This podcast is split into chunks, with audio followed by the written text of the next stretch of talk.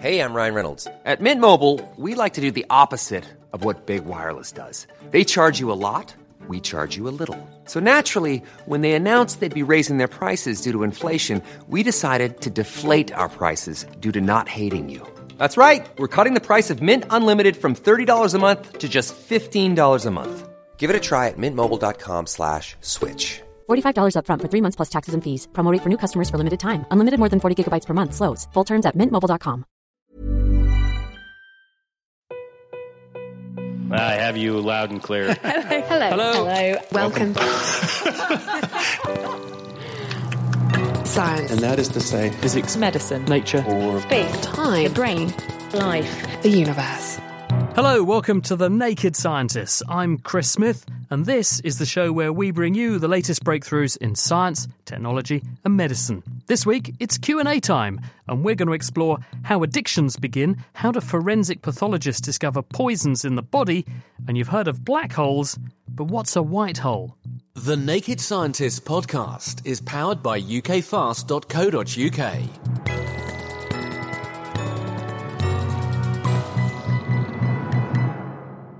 And with us to answer your science questions this week are a panel of people who include Matt Bothwell, who's an astronomy specialist at the University of Cambridge. What have you been up to, Matt? Uh, over the last couple of weeks, I've got very into 3D printing actually. So we have a 3D printer now in the department. Uh, so I've been busy 3D printing these nice models of galaxies, which I'm handing a model of a galaxy. my- How, how on earth do you 3D print a galaxy? Uh, well, you basically you take an image, right, and then you just convert the brightness of the image to the height of the 3D model. So you end up with something that looks a bit like a, a relief map of a galaxy, basically. You've given me here. It looks a bit like a bathroom tile, but Right. it's got lumps and bumps on it. So what's this all about? Because it's, it's effectively a flat galaxy, like a, we say the Milky Way is a disk. This is a basically a bathroom tile with a galaxy printed on it in lumps and bumps. It's a very nice way of uh, communicating astronomical ideas to people with visual impairments, uh, because you know astronomy is a very visual field, right? There's a lot, lot of pretty pictures and uh, stuff like that. If you're not a sighted person, then you're cut off from all of that. And so, being able to make 3D models of things is a really nice way of uh, reaching people that might not otherwise be able to So appreciate. you've got these things. astronomical braille here. Yeah, exactly. It's very cool, isn't it? So I suppose that this means for a blind person, instead of actually trying to envisage what a solar system like ours, and then even bigger than that, a galaxy looks like, by running your fingers over, you can get some sense of scale and shape and structure. Exactly, yeah. So, um, yeah, if you never got to see a picture of these things and you just had someone describe it to you, you'd be missing a lot of the richness of what one really was, right? But Hmm. yeah, being, being able to kind of feel it in a tactile way, gives, you know, gives just as much information as seeing it, really. And what do blind people say about it if you show it to them? I think generally it's very, very well appreciated. The uh, University of Portsmouth has had a version of this called the Tactile Universe going on for a long time, and it, yeah, it's very successful. Matt, thanks very much for showing it to me. I, I had some inkling that people were going to do something like that, but I've not seen them, and I can see why that would be very effective. So thanks very much for introducing me. Sitting next to Matt is forensic toxicologist Lorna Nisbet. Hello, Lorna. What are you going to tell us about? I work at Anglia Ruskin University, and so we have been really kind of trying to look at cause of death and the um, increasing poisons that have been happening with regards to drugs. Sadly, last year was the highest year for deaths relating to drugs and overdoses, and so we are trying to look at reasons behind this and what we can try and do within the community.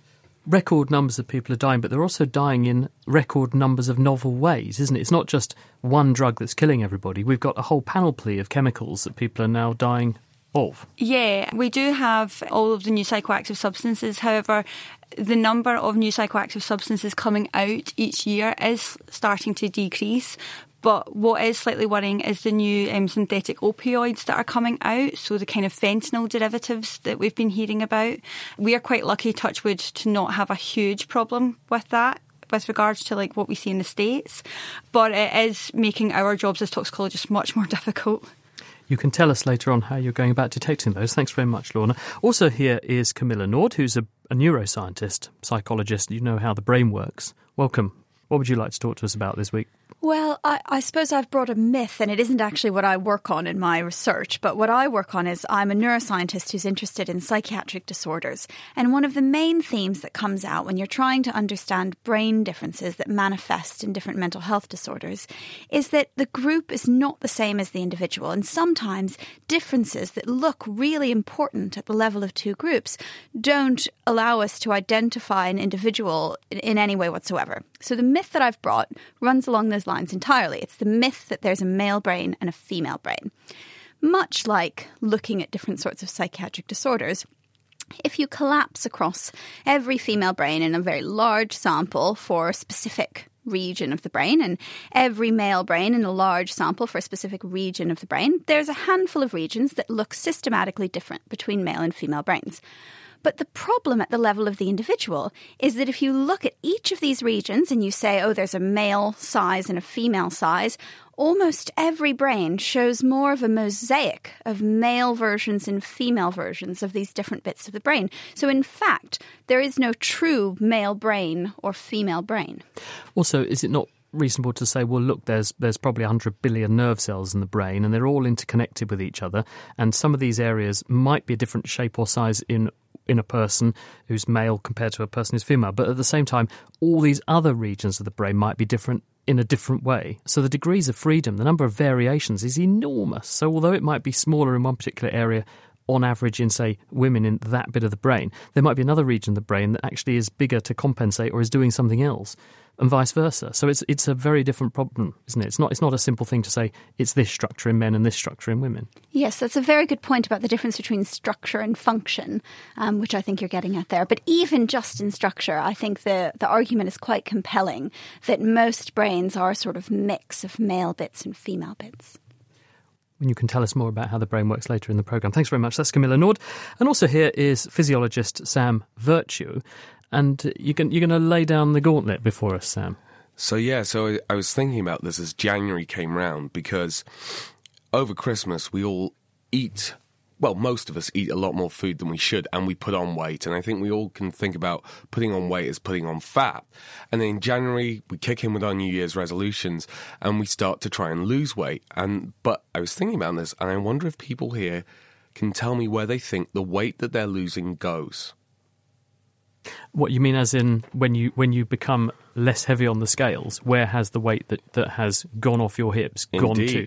Exactly. Where does it go to? Anyone like to speculate? Is this? I'm going to do like a kind of QI big massive buzzer moment. I imagine here, but surely it's your body using all of your fat and you're using it as energy and you're burning it off in terms of like movement and reduced calorie intake? Well, so the reducing calorie intake will make you lose weight, but to lose the weight, the physical fat, if you lose a kilo of fat, it's got to go somewhere. Matt? Is it? I think I remember hearing this somewhere. You breathe that out. Is that right? So yeah. So basically, fat is made of three things: carbon, hydrogen, and oxygen. And so we can get rid of the hydrogen and oxygen in two ways. We turn it into water and we can lose the water in our urine, um, or we can also lose the water in our breath. Um, however, the carbon, we can, on, we can only lose it from our bodies as carbon dioxide. So when you go on a diet, you lose all your weight by breathing it out in essence. You literally breathe your weight into the atmosphere. Because it's similar. Someone said to me once, um, I don't really get this whole point about how can how can you have a mass of carbon dioxide when we're talking about emissions and they talk about tons of carbon dioxide. Your carbon footprint is four to twelve tons. How can a gas weigh anything? And you say, well, the fuel that you put in your car, for example, that tank of fuel weighed as much as one of your passengers. And when the tank is empty, the car has lost mass. Where has the mass gone? Well, it's gone out the exhaust pipe. Therefore, that mass of carbon which was in that fuel has turned into a mass of gas which has gone out of the exhaust pipe. it still weighs something, it's still atoms. And it's just that when it's in the atmosphere, it's floating on the rest of the atmosphere. So it doesn't appear to weigh anything, but it certainly has mass. So it's an interesting question. Camilla. Does that mean your carbon footprint increases if you lose weight? And perhaps we should all have a couple more slices of cake in January? I mean, you are technically correct, and I'm not going to go into any further details. It is intriguing to think you've breathed yourself out, though, isn't it, as you slim down? Sam, thank you for that. Now, before we dive into the questions, we've also got a Guess Who quiz, which we run throughout programmes like this one. There'll be clues coming up across the hour. Here's the first clue this thing sounds like this. And listen carefully because it's just a short clip. Lots of dogs probably pricking up their ears at that. That's the sound it makes like to speculate what it is, or if you know, let us know. Now, Matt, let's kick off with one for you. We've got this email from Mark and his six year old grandson who's called Jack, and they say, Why is the moon just the moon? All the other moons get cool names, like Mars has Phobos and Deimos, for example. So, why has our moon got a boring name, Moon? Uh, I love this question so much. It's such a good question. And because you are absolutely right, the moon, uh, we're so used to it as a name, it feels very boring, right, compared to the lovely and evocative names from the rest of the solar system. Like, yeah, you mentioned Phobos and Deimos, and yet some moons have Shakespearean uh, names like Oberon, all these kinds of things. The answer really is that we've known about our own moon for a very, very long time, almost to the point where it's hard to say that the moon was discovered, right? I mean, all you have to do is look up and it's, it's there half the time. So we've, we've known about the moon through all of human history, really. All the other moons in the solar system are very, very tiny and need telescopes to be able to see them. And telescopes didn't come on until a few hundred years ago. So the moon was named thousands and thousands of years ago. Uh, our word, word, moon actually comes from the name month because the moon takes one month to go on one orbit, one trip uh, around the Earth. So that's where the word moon comes from. Yeah, because the lunar cycle, when it goes full moon and then into a, a waning moon, when it goes in three quarters, quarter, back to invisible again. Right, exactly, and that was a way that they used to measure time. The reason the word measure and moon sound similar because the yeah the original word that gave the root of moon is the same as the root of the word measure because it was the original measurement. Yeah. Uh, and menstruation as well, isn't it? Because right. they actually said that's a 28 day cycle, which is roughly the same length, just by chance, I understand. It's got nothing to do with the moon. But uh, that was also a 28 day cycle, so people said, well, it's something to do with the moon. Must be, mustn't right. it? Because it's the same length of time, and so it got the same name. Um, other languages also have very uh, nice and evocative names for the moon as well. So we say moon in English, uh, but in Latin they say luna, for example. So, Matt, you've reminded me of a question I've had about the moon for a long time, and I'm sorry if I put you on the spot here. No, no, this is exciting. Is it just coincidence that the same side of the moon always faces us, or is there some funky physics at play? Uh, the answer is very much funky physics. Um, so the reason the same side of the moon faces us all the time uh, is not actually because the moon doesn't rotate, because it does. Uh, it's that the moon's how long it takes the moon to spin on its axis is exactly the same as how long it takes for the moon to go on one orbit around the Earth. That's a process called tidal locking. Uh, so when you have two bodies that are quite close to each other in space, uh, the the rotation periods and the orbital periods get synced up in this way. One other question that, because um, Sam's got me thinking now. Someone asked me the other day when we have an eclipse and you have a total eclipse, is it just fluke that the moon is just the right size to completely cover the sun the way that it does in our particular neck of the, the solar system? Uh, so the answer to that one is just fluke, yes. In fact, in the future, that won't be true. The moon is actually travelling away from the Earth by about a centimetre per year. And so if you go to, uh, you know, maybe 500 million years or a billion years in the future, the moon will be too small and actually we won't get eclipses anymore. So make the most of it while you can. Get in quick. Thank you very much for that one, Matt. Lorna, this is a question from Megan, and she says How do you detect different poisons in the body?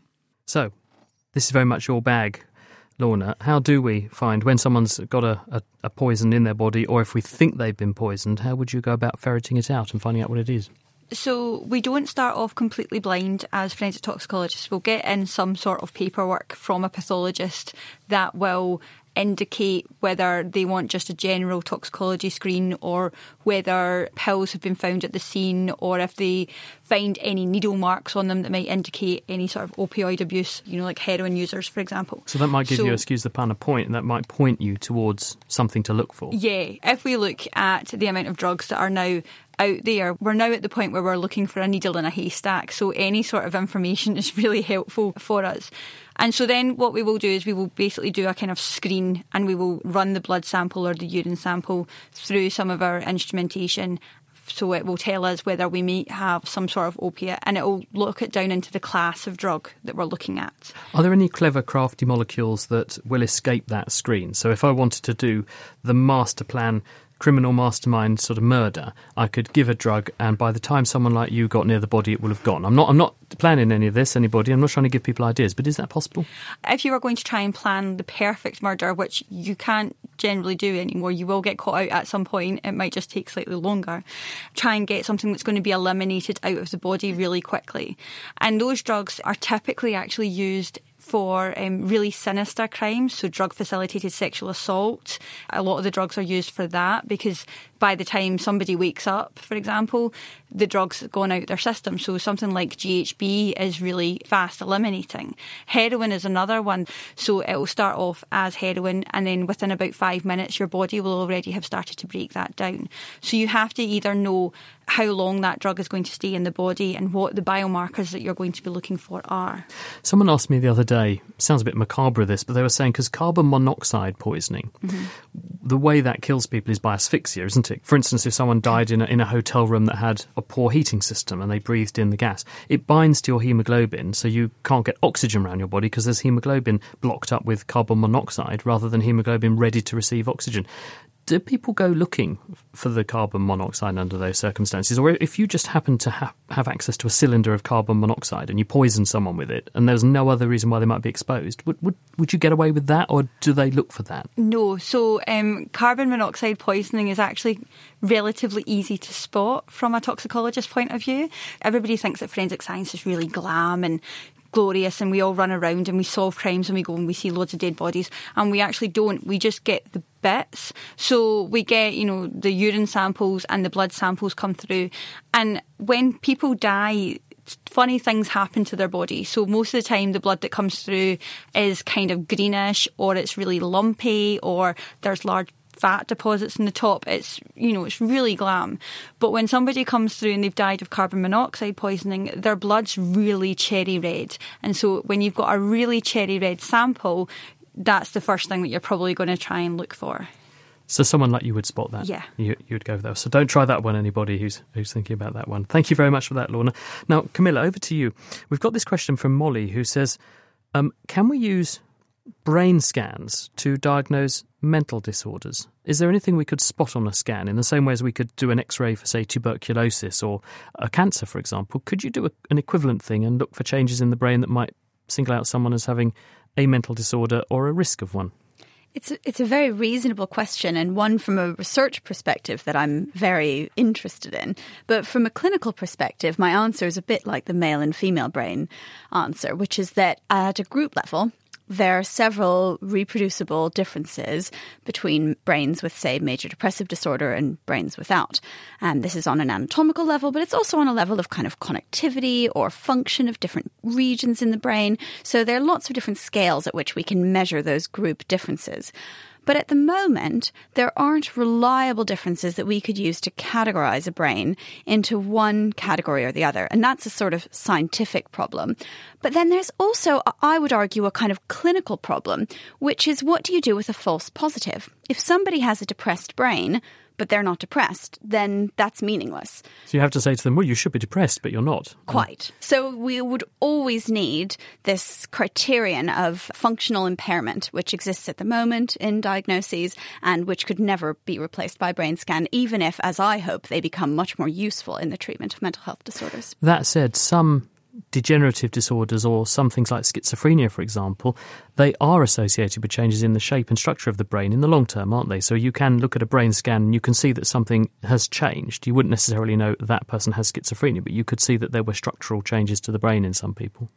Yes, the same would be true of major depressive disorder, but it wouldn't necessarily be the same changes in every single person with that disorder, which is an issue. Do you think there's a likelihood we'll get a test in the future that could be based on imaging for things like depression because there's a lot of people who really are depressed but there are lots of people who they know at the moment the doctors struggle to actually do a definitive test for this diagnosis. So they might be tempted to say oh I've got anxiety and depression and actually they don't because they know that they can get away with it.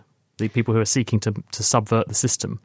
Is there any way that perhaps in the future we could have a test that will enable us to do this I think there are two things that brain scans could be really useful for in, in diagnosing and, and, treating mental health disorders, but it's not exactly identifying whether or not you have one. The first is in redeveloping our categorization of different mental health disorders. So at the moment, no two people with depression are exactly the same on a on a neural level or on a on a kind of clinical level. Um, in fact, on a clinical level, you can have two patients who don't even share a single symptom in common and yet get the same diagnosis. So that's where I really think brain scans could be more useful in helping us delineate those categories a bit better. But the second area, something that I'm very interested in, is trying to find out if brain scans could tell us more about which brains respond to which treatments. Um, so, changing tack slightly, um, it's the Super Bowl tonight, I think. A lot of American footballers are suffering brain damage from repeat collisions, and they were saying they, they were detecting this post mortem by looking at slices of brains. Do you know what they're doing in that case and what they're looking for? Yeah, I went to this great talk on that about a year ago from a lab that does that in Boston. So the PI of that lab had developed this way of pathologically categorizing brains, and she found almost like neurodegeneration, like what you might see in disorders like Alzheimer's or Parkinson's, but in people who'd suffered repeated concussions. And so it looked like their brains were aging at a really rapid rate, even when they were actually quite young. And then they went on to develop sort of dementia like symptoms at a very young age, and some of them even suffered very early deaths. Now, she suffered a huge kind of media firestorm when this first came out because football is very well funded in the US, and people were not very happy with her conclusions. But her data, it's now been many, many years and seems incredibly robust and sadly very believable. So it's one one thing to watch out for, and certainly we've had other people on this program, including Graham McShane, who has been commissioned to try to design structures for helmets that would dissipate some of the energy from these repeated injuries, and also in just soccer. People heading balls is said to be sufficiently damaging to your brain when you do it professionally that you do end up with a more rapid aging of the brain under those circumstances. So it's a very important point. Thank you very much for that, Sam. Hiya, I'm Phil Sansom, and I host the Naked Genetics podcast. Genetics is huge right now, from those home DNA testing kits to futuristic gene therapies to treat diseases. And if, like me, you're just trying to get a grip on what genes can and can't tell you, then this might be the show for you. Each month, we are telling scientific detective stories and shining a light in directions you might not expect, like gene sequencing a puppy. Bruce, biscuit. Or maybe tearing apart a flower. Oh boy, you've taken all the parts off. Well, that one I messed up. So that shows you how, how good he had to get at this. And even drinking a bunch of gin. Very refreshing. Don't miss out. Subscribe to Naked Genetics wherever you get your podcasts. Still to come, why was cyanide Agatha Christie's poison of choice? We'll be finding out. Also, how you might be able to improve your memory. And uh, does soy make your body produce estrogen? We might have heard of phytoestrogens. How does that work? Meanwhile, here's the next part of our Guess Who game for you at home. We heard the noise that this bizarre thing makes. This is that again. And the second clue is these things are exclusive to the Americas. What do you think they are? Let us know if you have any clues. Before that, though, uh, I have to ask you a question, Sam, which is we've heard from Sam, actually, who says when you boil vegetables in water, the water changes colour. Is there anything nutritious in that water? Should I drink it? What do you reckon? Well, the answer is there will be some uh, nutritious things in the water. We all need, in addition to protein, carbohydrate, and fat that we eat in our diet, a range of vitamins and minerals. Vitamins are broken down into two large classes water soluble ones and lipid soluble ones. And the water soluble ones will leach out of the vegetables and into the water and so they will be in the water. Now, it's not perfect because some vitamins get broken down by heat. So the most famous one of these is vitamin C, where if you boil anything containing vitamin C, it will be destroyed. And there was actually an Arctic expedition which went terribly, terribly wrong because they had taken vitamin C, they had understood they need it, but to preserve it, they boiled all the vitamin C and they all got scurvy drinking their boiled lime juice. So why did they boil it and not freeze it? I don't know. It would have been the obvious thing to do, Probably because they needed to get it from somewhere warmer down to the Arctic. But yeah, that would have been a good point.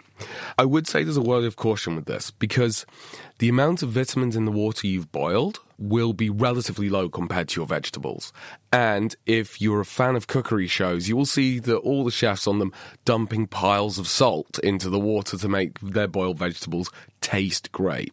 So I was looking at the nutritional information on some vegetable stock, and it was going to get you about 3% at most of the most rich vitamin in it of your daily requirement, and it would, for the same volume, 46% of your sodium. So probably best to eat the vegetables. You can always use it as a nice, tasty vegetable stock for cooking Well, with. that's that was what I was going to say because I don't know about you, Sam, but my practice at home is to cook the potatoes, steam the vegetables above the potatoes, and then everything, of course, is like refluxing round in the saucepan, and you get the water around the spuds, which you can then drain off fantastic for gravy when added to the drippings from the meat that you've been roasting. So then you can mix the whole lot up. You get this fantastic gravy, and, and as long as you don't heat it too much, I presume, and you're not too bothered about the vitamin C because you can supplement that in other ways with the after dinner fruit, then you will actually, as you say, uh, recover some of those vitamins, and it tastes damn good. Absolutely, but be careful with the salt when you're doing it.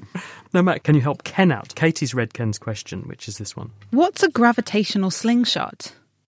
So it's a maneuver that people use in astro engineering for spacecraft to uh, gain a velocity boost by bypassing an astronomical body, so normally like a planet or a moon or something. So if you think about, you know, a spacecraft flying through space, in order to get it to speed up or slow down, you need some energy. And energy can't be created or destroyed, right? That's one of the most fundamental things about physics. But it can be moved around from place to place. And so if you uh, do a flyby of a planet, it's possible to kind of steal some of the energy, some of the momentum from that planet and transfer it to the spacecraft. I get the point that if I aim myself at a distant body, let's say I'm pointing towards Jupiter, I'm going to feel the gravitational acceleration that Jupiter has on me, so I'm going to speed up towards Jupiter a bit. But then when I go past Jupiter, why, why don't I lose the nudge that it's given me again? Why don't I have to give it back? Because obviously I don't want to follow Jupiter around forever. I want to go where I want to go. So why don't I lose the energy again? It's all a matter of getting the angles right. So you, you are exactly right. As you go towards Jupiter, for example, you'll speed up and speed up as you're pulled in by its gravitational fields. And you know, under normal circumstances, you would swing around and then lose all that energy. But by carefully working out the angles, uh, this is why we call it a gravitational flyby. You can kind of calculate it just right, so you actually leave with a bit more energy than you gained. Often, the analogy that gets used is a bit like bouncing a tennis ball off a speeding train, right? If you see a train coming towards you at the station, you throw, you can gently throw a tennis ball at it, and then it will hit the train at 100 miles an hour and go flying off, right? And that's stolen some energy from the train. Ah, so the ball would not only bounce back towards you, but it would also be going sideways with the train. Is that what you're saying? Right. Exactly. Yes. It's, it's, it's the gain in momentum, basically. Um, obviously, nothing comes for free. So as you as the spacecraft has gained a bit of energy, the, the, planet also has to lose that energy. Right. So just as the spacecraft leaves going faster, the planet is left going a tiny bit slower after the spacecraft has left. So you basically plan your journey so that you would aim towards Jupiter, and as Jupiter's in the right position, it's accelerating you. But then Jupiter on its orbit moves out of the way, but you're by then moving on on a new trajectory. But you've gained a bit of a push in the right direction and and you keep repeating that cycle in various ways to just gain more and more free energy, as it were, off of the planets that give it to you to give yourself ultimately more speed. Exactly, yes. And planning the journey is actually very, very important because uh, you, you obviously need a planet to be in the way of your trajectory in order to get one of these flybys. Uh, there was a very nice fortuitous one in the late 1970s when the Voyager missions got sent off. There was what was called the Grand Tour. So the four outer planets, uh, Jupiter, Saturn, Uranus, and Neptune, were all in a nice line. And so we could gravitational slingshot through all of them and get a very, very nice boost into the outer solar system. Thank you very much, Matt. Back here on Earth, though, meanwhile, Lorna, very much down to earth with this story. Agatha Christie, of course, very famous novelist, and one of my favourite novelists, and one of her favourite poisons, I, am told, I didn't realise this and, until I read this question, uh, was cyanide. Why, why was cyanide her poison of choice, and, and is, it, is it a good choice? Well, I can't say specifically what was going through Agatha Christie's mind when she decided to use cyanide so much, but she was a trained pharmacist, so she did have a pharmaceutical background, which is why she used so many poisons in her books. But I do have a question for the panel, which is how many of Agatha Christie's characters did die from cyanide poisoning? Is the answer? I feel like zero would be a very QI type answer. no, it's not. It's not zero. Sadly, I need my wife here. She's a massive Agatha Christie fan. I am not, so I'm going to guess. I'm going to go with three. Okay. She actually killed 18 characters in total using cyanide. And so cyanide is in 10 of her books and 4 of her short novels. But cyanide has all these kind of historical connotations and it's not actually as common as what you would believe. It's just unfortunately that it's been used in some really horrible events throughout history. How does it work, Lorna? What does cyanide do to you to kill you? It just slows down your respiratory system. So it's to do with your blood and it binds with your blood and you can't breathe any more effectively. But it's all to do with as well how the cyanide is packaged as to how good it's going to be within your bloodstream. When you're talking about cyanide, you're just talking about a carbon and a nitrogen functional group. So if you're looking at like sodium cyanide or potassium cyanide, for example, and it's about the strength of the bond between whatever else it's attached to and that CN, which is why hydrogen cyanide is so powerful because the bond between the hydrogen and the cyanide group is so weak. So it, it's happy to surrender the, it, its cyanide onto parts of your body and disable them. Yes, exactly. There are antidotes and cures for cyanide poisoning now, but obviously you have to be extremely fast acting to do that. So, so it is a good choice of way to get rid of someone then. It is relatively quick acting, but you wouldn't really want to use that in nowadays terms. You could always detect it regardless. In a lot of Agatha Christie's novels, she would say that it would taste of bitter almonds. And it's actually that bitter almonds smell of cyanide rather than because the they way are around. they do contain it, don't they? Yes, Yeah. they do. Lots of different things in nature contain cyanide. So, apple pips, for example, will contain it, your apricot pips, but you do need to have a ridiculous amount before it's going to do you Yeah, any I think we calculated you'd have to eat something like your own body weight in apple pips, or in apples rather, to get enough amygdalin, which is the cyanide source in Mhm. apple pips, in order to actually compromise yourself. So you'd, you'd probably die of poisoning from overeating apples before you actually died of cyanide poisoning. I Yeah. Mm-hmm. think was our conclusion. Do you think we're on safe But- territory then? Eat yeah, your, I think, eat your I apple think, I core, think you're you're probably fine. I don't okay. think you have to sit there and go, "Oh, I've swallowed an apple pip. I'm now going to die." You don't need to go to A for that one. You'll be okay. Thank you very much, Lorna. The Naked Scientists podcast is produced in association with Spitfire, cost effective voice, internet, and IP engineering services for UK businesses. Find out how Spitfire can empower your company at spitfire.co.uk. Music in the programme is sponsored by Epidemic Sound, perfect music for your audio and video productions. You're listening to The Naked Scientists. I'm Chris Smith, and with me this week are a panel of experts answering your science questions. They are astronomer Matt Bothwell, toxicologist Lorna Nisbet, neuroscientist Camilla Nord, and physiologist Sam Virtue. Meanwhile, can you guess what our Guess Who creature is for this week? I told you that it sounds like this. I also said these animals are found all over the Americas, and the next clue, they're actually named after another animal. Anyone in the studio got any ideas? Anyone like to speculate what this might be? I have absolutely no idea, but I would imagine it's like some sort of bird type We're going for a bird. It? It's not a bird, Lorna. Not a bird. Right, this is the part of the show you've all been waiting for. It is quiz time. It's your time to test your mettle, okay? This is the Naked Scientist quiz, and you're competing for a prize beyond price, which is to be the Naked Scientist Big Brain of the Month. And our two teams are going to be Matt and Lorna, your team one, and Camilla and Sam, your team two. Three rounds. Round one, this is eight legged friends. So, Matt and Lorna, all the spiders on Earth could eat the entire human race in a year. Is that science fact or is that science fiction? I've never really thought about this before. Um, What a bizarre question. um, I mean, it's just you think about the. I'm going to say it's almost certainly not true because I think I remember turning because you know creatures are measured in terms of biomass, right? Yeah. And I'm sure I remember reading that the biomass of the human race like vastly outstrips most other animals by, by a very long way. But they do reproduce much quicker. So if you think about it, within a year, you wouldn't just be looking at all the spiders that are currently in the world. You'd be looking at all the spiders plus all the future spiders within the space of the year. uh, good point. But I might just be overcomplicating. I think- I think So what you're going to go for? Are you, are you, gonna, we're you going true or false? You think all the spiders on Earth could eat the human race in a year? Do you I, think? I, my instinct would be false. Okay, false. You're going false. No, actually, uh, Lorna and Matt, this is true. Apparently, all the spiders on Earth could eat humanity in under a year. The reference, if you want to read them up, Martin Nyffeler and Klaus Birkhofer uh, said that the 25 million tons of spiders on Earth could consume the human race because they eat between 400 million and 800 million tons of prey per year. And that means that spiders could easily eat as much meat as all of the 7.5 billion humans on the planet put together.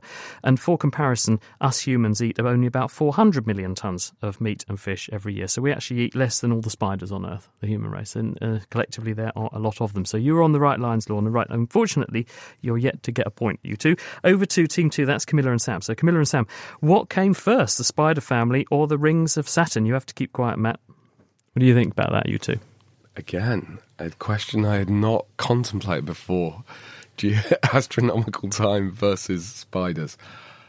I'm going to be real. This is just a guess. I have no like. All right, what do you want to go for? Um, I think we've been relatively pro spider so far. Yeah. So I'm I might stay on Team Spider. Let's go Team Spider, and it'll probably turn out the rings of Saturn are older than Earth or something. Your, uh, your your instincts were correct. Spiders are older, you two, than the rings of Saturn. Well done. The rings of Saturn are, we believe, relatively young, astronomically speaking, aren't they, Matt? Can you tell us how old they are? Yeah, they uh, formed around the same time that the dinosaurs died out, we reckon, somewhere around between 60 and 100 million Yep. years ago. 100 million years old. And this is supposition largely, but based on the idea that they're a bit too clean and shiny to be terribly old, because were they very old, they would have been decorated by dirt and they would be dull, and instead of being nice and pristine and white. Spiders, on the other hand, came along about 400 million years ago, and the spiders, as we would recognise them, probably from about 380 million years ago. So spiders predate the rings of Saturn. So well done, you two. Uh, you're off the mark. One point. Yes, Matt? Uh, the rings, interestingly, the rings of Saturn are also disappearing. They're, the rings are raining down onto Saturn at the moment. So in about 100 million years' time, just like eclipses, uh, the rings of Saturn will no longer be with us. So make the most of them while you can. Will spiders entirely outlive the rings of Saturn as well? I would not be surprised. Round two is called Nobel Causes. Do you see what we did there? Right, so back to uh, Matt and Lorna. How many Nobel Prizes have the Curie family won? Is it A2, B3, or C4? I don't think two. I think they would have got more than that. yeah. 'Cause I- it's, I- the, I- it's the family. yeah, yeah. I, I So- will trust your instincts on this. Oh no, that's this is awful. um, well, should we just go slit, like straight down the middle and go for three? Yeah, let's do it. Yeah, three. Okay, so you're going three, and that is a. It's actually four. Would you believe? Marie won two, just on herself. Obviously, one was shared with uh, with Pierre, her husband. Their daughter Irene uh, Joliot Curie received one with her husband for discovering artificial radioactivity, and uh, Henry Labouisse, who was Marie's other son-in-law, he got the Peace Prize on behalf of UNICEF in 1965. Total of four. Incredible, isn't it? I don't feel so guilty now, considering there was three chemistry ones Ah, and only one peace. okay, let's go back to uh, Camilla and Sam, who what we want to know how many people have won multiple Nobel Prizes in science. So we've heard about the Curie family winning four between the lot of them, but how many people have actually won multiple prizes just themselves? Is it A one, B three, or C five?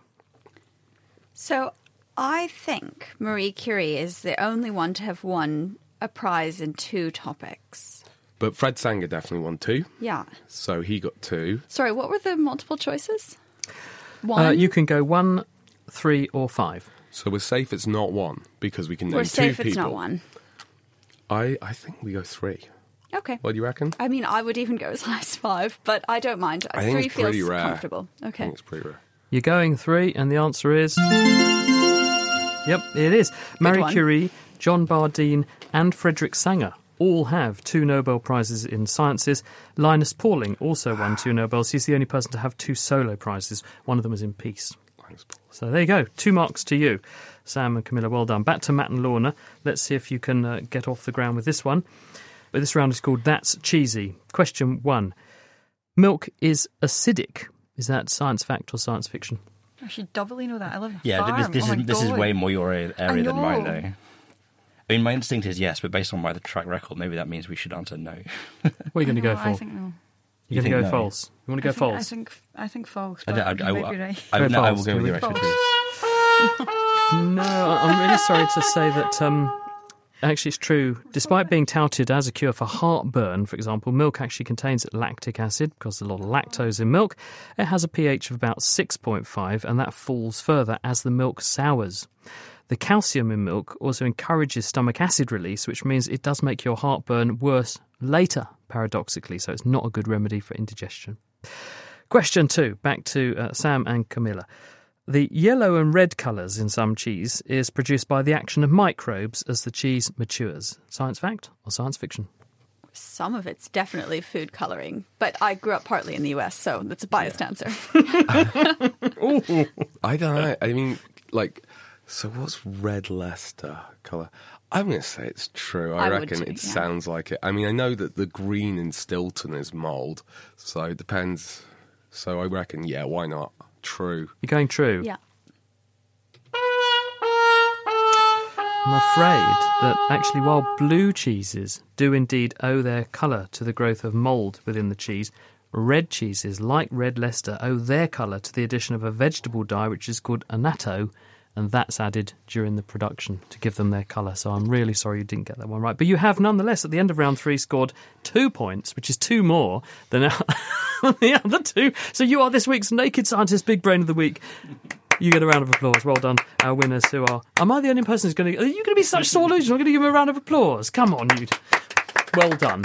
Well done. Prize beyond price, which is you are our big brained winners of the week with two points. And you didn't get to do our tiebreaker, so I, I won't subject that to you. Now, Camilla, back to the questions. This one's for you.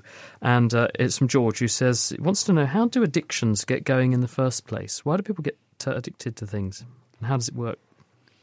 So I think of the start of addictions as needing sort of three ingredients. You need vulnerabilities in trait, vulnerabilities in your current state, and then exposure to the addictive substance.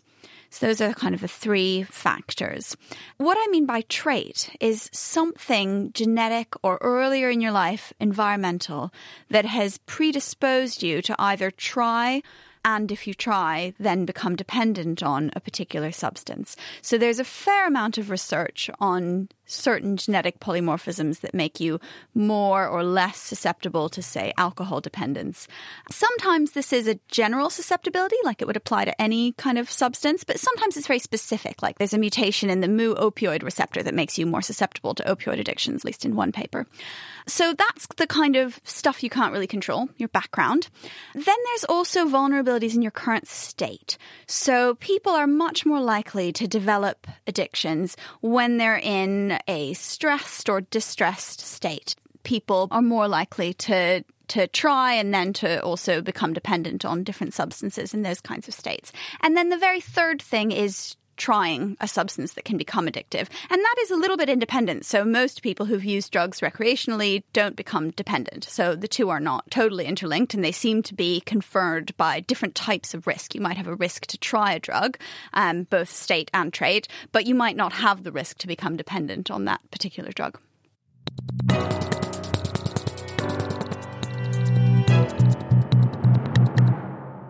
Don't forget, we have our Guess Who competition running. You're into the last 10 minutes of this. Can you tell us? No one's managed to get this right so far. Can you tell us what this thing is? It sounds like this. They live in the Americas. They're actually named after another animal, and they're a kind of primate that can live for up to 30 years. There you go. I'm not going to tell you any more than that. Can you get it right from that? Now, Sam, got this question here, which says Are there any special fat burning zones in the body? That's from Sarah. There's a couple of ways of thinking about this question. So we can think about the organs of our body that maybe use more or less fat. And for example, the heart will use a lot more fat relative to other fuels that it can use for energy, like glucose. But weirdly, I think if we had to pick one place as the fat burning zone of the body, it would be an organ that uses no fat at all, and that's the brain. Because how heavy we are and how much energy we expend, a huge amount of it is under the control of our brain. And so we can think about just how tightly our body weight is controlled by thinking about how much food we eat, not, for example, in a day, but in a lifetime. And that's about eight tons of food. And yet our body doesn't change weight a huge amount, even though we will quite regularly completely change the amount of food we eat from day to day. If we have a big Sunday lunch, we may eat many more than the 2,000 calories, and we won't even consciously think about it, but our body will adjust to reduce our caloric intake and burn our fat. That's extraordinary. Eight tons in an average human lifetime about that. And if we chuck in water, that gets up to about 38 tons. So you can have an articulated lorry is about that weight. My goodness. And you're saying that basically my body's keeping tabs on how many calories I'm I'm shoving down my throat and it's either gearing up or gearing down my metabolism and my desire to eat to compensate to keep things about even Stevens. Pretty much, yeah. And it's actually one of the biggest puzzles of obesity is the Western world on average is getting heavier by about one kilo a year. And that's explaining the obesity epidemic. But actually, it's a really, really subtle defect. It's like half a glass of milk per day. So the question is, how have our brains gone wrong, but such a tiny amount in order to lead to this? It's not some spectacular decompensation. I read some fascinating work on the origins of obesity about it two years ago. And what it showed is that although some kind of very rare genetic differences might make you metabolically susceptible to obesity, actually, for the most part, the only kinds of genetic associations that you can find with obesity are behavioral, are, are kind of in the brain, and how satiated you feel after meals or how much you desire food. And those subtle changes only actually manifest as obesity if you grow up in what the authors called a kind of obesogenic environment. So you need both, kind of like addictions, I suppose. You need this trait vulnerability, and then you need the state to actually have any effect on the body. Absolutely. And so there's been a, a, field of idea about this obesogenic environment that we would have been evolutionarily benefited in times of uh, low nutrient availability by being able to store large quantities of food but that leads to a problem because the question then comes why isn't everyone obese? Because we have all have access to huge amounts of caloric dense food. And there's a counter argument there's something that actually is acting and has evolved to force our weight down. And one of the idea is predation. And the concept is if you are a very fat mouse you are more likely to be picked off by an eagle. So there may be some advantages to having an upper limit on your body weight as well I hope there aren't any eagles that like preying on human sized things hovering up, up above. Matt, I've got a question here from Jack who says, What is a white hole? We've heard of black holes, but what's a white one? Um, so the answer is quite simple in, in, a number of ways. So a white hole is basically a mirror image of a black hole. Think about what a black hole is. It's an object in space that can take in matter and light, and there's this boundary around it, right, that we call the event horizon. And once you cross the event horizon, you can never come out. Um, a white hole is basically the, the flip side of that, right? So it's an object in space from which light and matter can escape. So say white holes, you know, could easily just kind of spew matter and light out constantly. I spoke to Michio Kaku and when he came to Cambridge, he was promoting a book and he gave a talk. And his contention was that perhaps a, black hole in one universe sucks stuff in and ejects it through a white hole in a parallel universe. Does that sound plausible? I mean, I think even the concept of parallel universes is uh, heavily up for debate. So I think, yeah, I might pass on that one. But the, but the point of the white hole is that they're surrounded by this boundary, like an opposite of event horizon, uh, which you could never cross. Uh, no matter how powerful your, your rocket engines. Well, Michio Kaku's contention was that that could be a big bang in a new universe. So, in the same way that we have a Big Bang that we think created our universe and led to the conversion of all that energy into the materials that now make up the universe we inhabit, that perhaps a white hole is spawning a new universe somewhere else at the, uh, to put it bluntly, the arse end of a black hole in this universe. Does that seem at all reasonable? Um, yeah, I think it certainly seems reasonable, and you, can construct solutions to Einstein's field equations that do this kind of thing.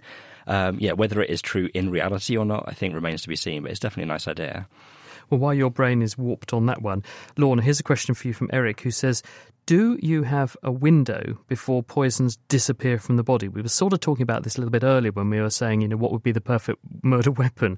But on average, what's the rough time you have between someone administering something and then it disappearing from the body? And what determines that?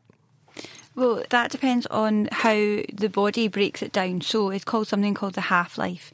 And that's just basically the time it takes for half of the drug to get out of your body. And that's dependent on a whole load of different things and lots of different biological and physiological models.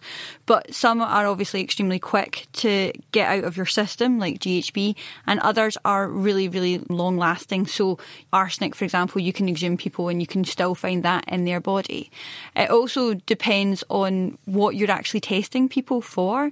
Things like your bloodstream, a lot of your drugs will come out of that relatively quickly, but your hair is constantly growing. And as your blood is circulating around, as your hair grows, it incorporates in some of that drug into your hair.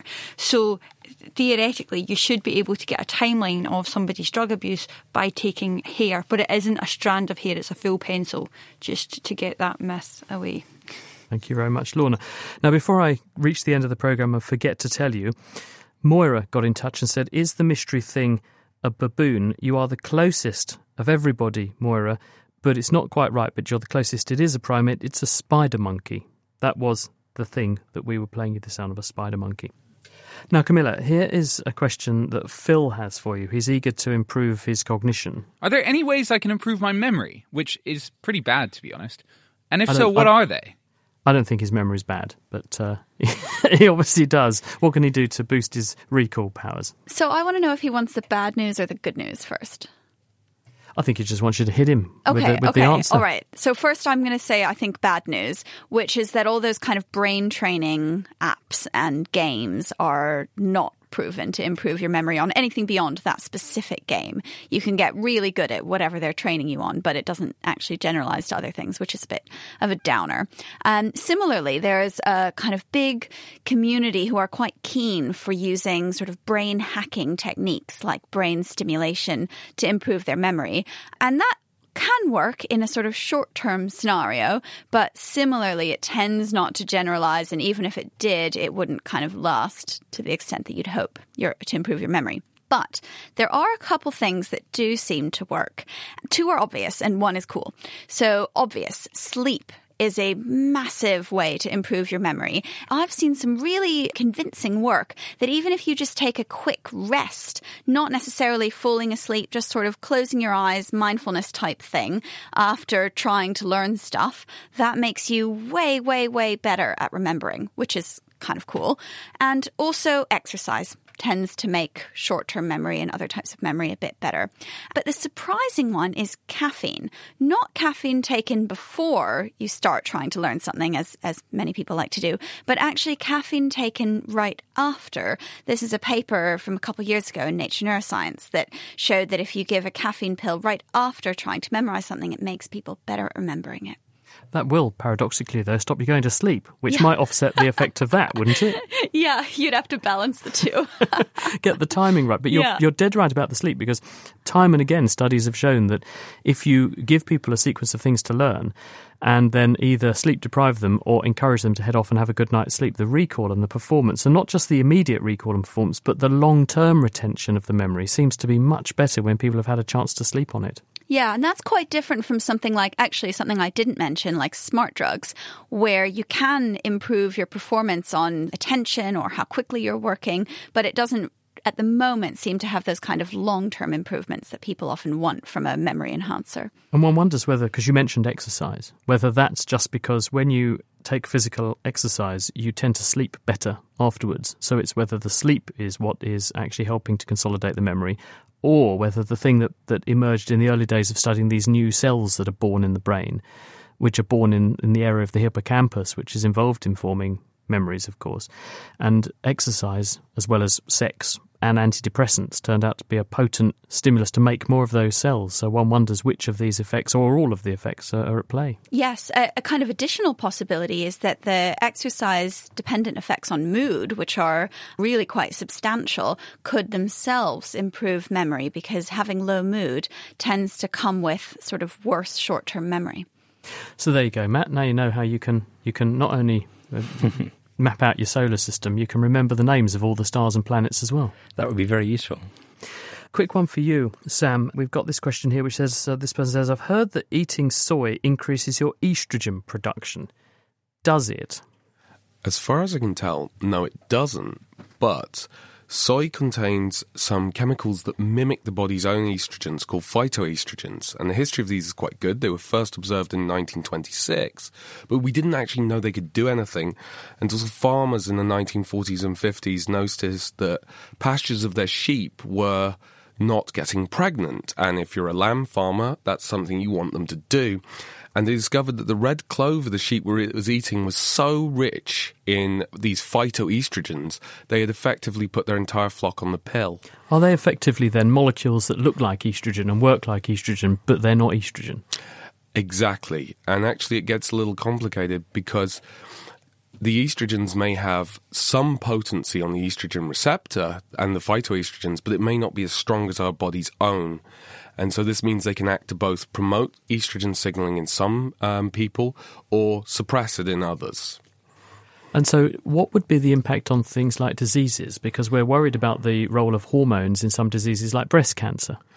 Absolutely. And so this is why I mentioned the fact that they can be both promoting insulin signaling and blocking insulin signaling. So the evidence seems to be from the majority of studies into soy itself that it does not promote cancer and may even actually be protective of cancer in some individuals, but it's it's not certain. Does that mean that women trying to get pregnant shouldn't eat soy, or were the sheep a different kind of experience? I think that based on the stuff I read, you would need to eat a very, very large amount of soy for it to be an effective contraceptive. You'd basically have to become a sheep. So you're pro- you're probably all right. Thank you very much, Sam. Now, Lorna, we've got this question for you, which is Andrea says, "What sorts of drugs and poisons do you see a lot? What should people watch out for? I mean, what what tends to be the the main way that people tend to bump people off these days? Agatha Christie, we said, very fond of cyanide, and rat poison's gone out of favour a bit since you can't get it anymore. But what are people tending to resort to? When people um, try and effectively bump each other off, they either tend to be quite planned out or they generally are just things that are heat in the moment. So you don't get a huge amount of poisonings anymore. The instrumentation that we use is now so sensitive that it's detecting way, way lower concentrations than ever before. So poisoning as a route and a way of killing somebody is really quite unfavourable. And the last time that we really seen somebody doing that would probably be kind of like the Stephen Port case, where he was using GHB to kill um, people that he was meeting in Grindr. And that's only because that substance is endogenous in the body, so we don't know how long, you know, like how much he had in it to begin with. Um, so it's not that common anymore. Can I ask you a question which is sort of related? Because we've had a lot of issues with people doping in athletics, and that also is putting foreign molecules into the body, which people with instruments like the ones you're referring to can detect. When people give themselves a big blood transfusion with blood that they banked from, say, two months ago, so they took some blood out of themselves, froze it down, and then they thaw it out before a big race and reinfuse it. Could you detect that? So yeah, they can um, detect that, but that's got to get done by a specialist um, toxicologist, which is not something that I am, I am capable of doing. But, But how do you tell someone's got their own blood? because they'll be looking at um, the different biomarkers within it, and they'll be looking at the different oxygen consumption and various different other telltale signs within it.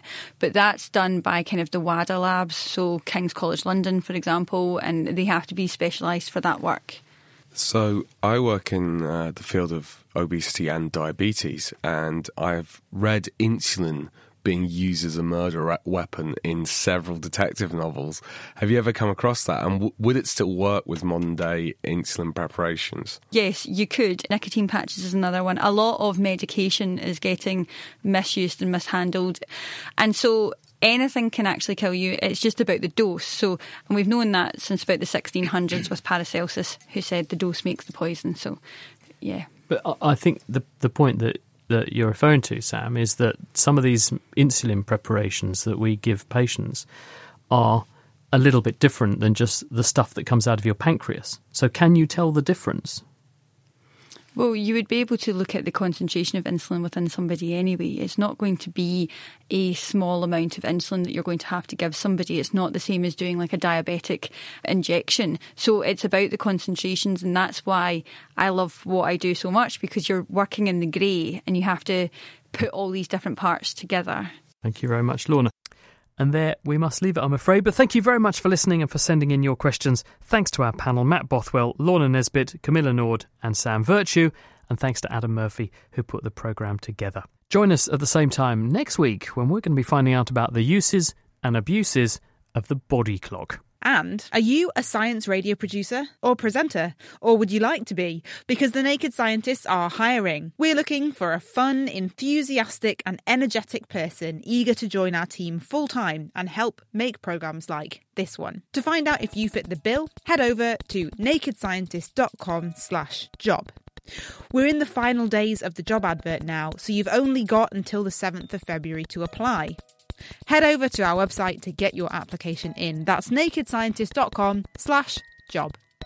The Naked Scientist comes to you from Cambridge University and it's supported by Rolls Royce. Thanks for listening. I'm Chris Smith, and until next time, goodbye.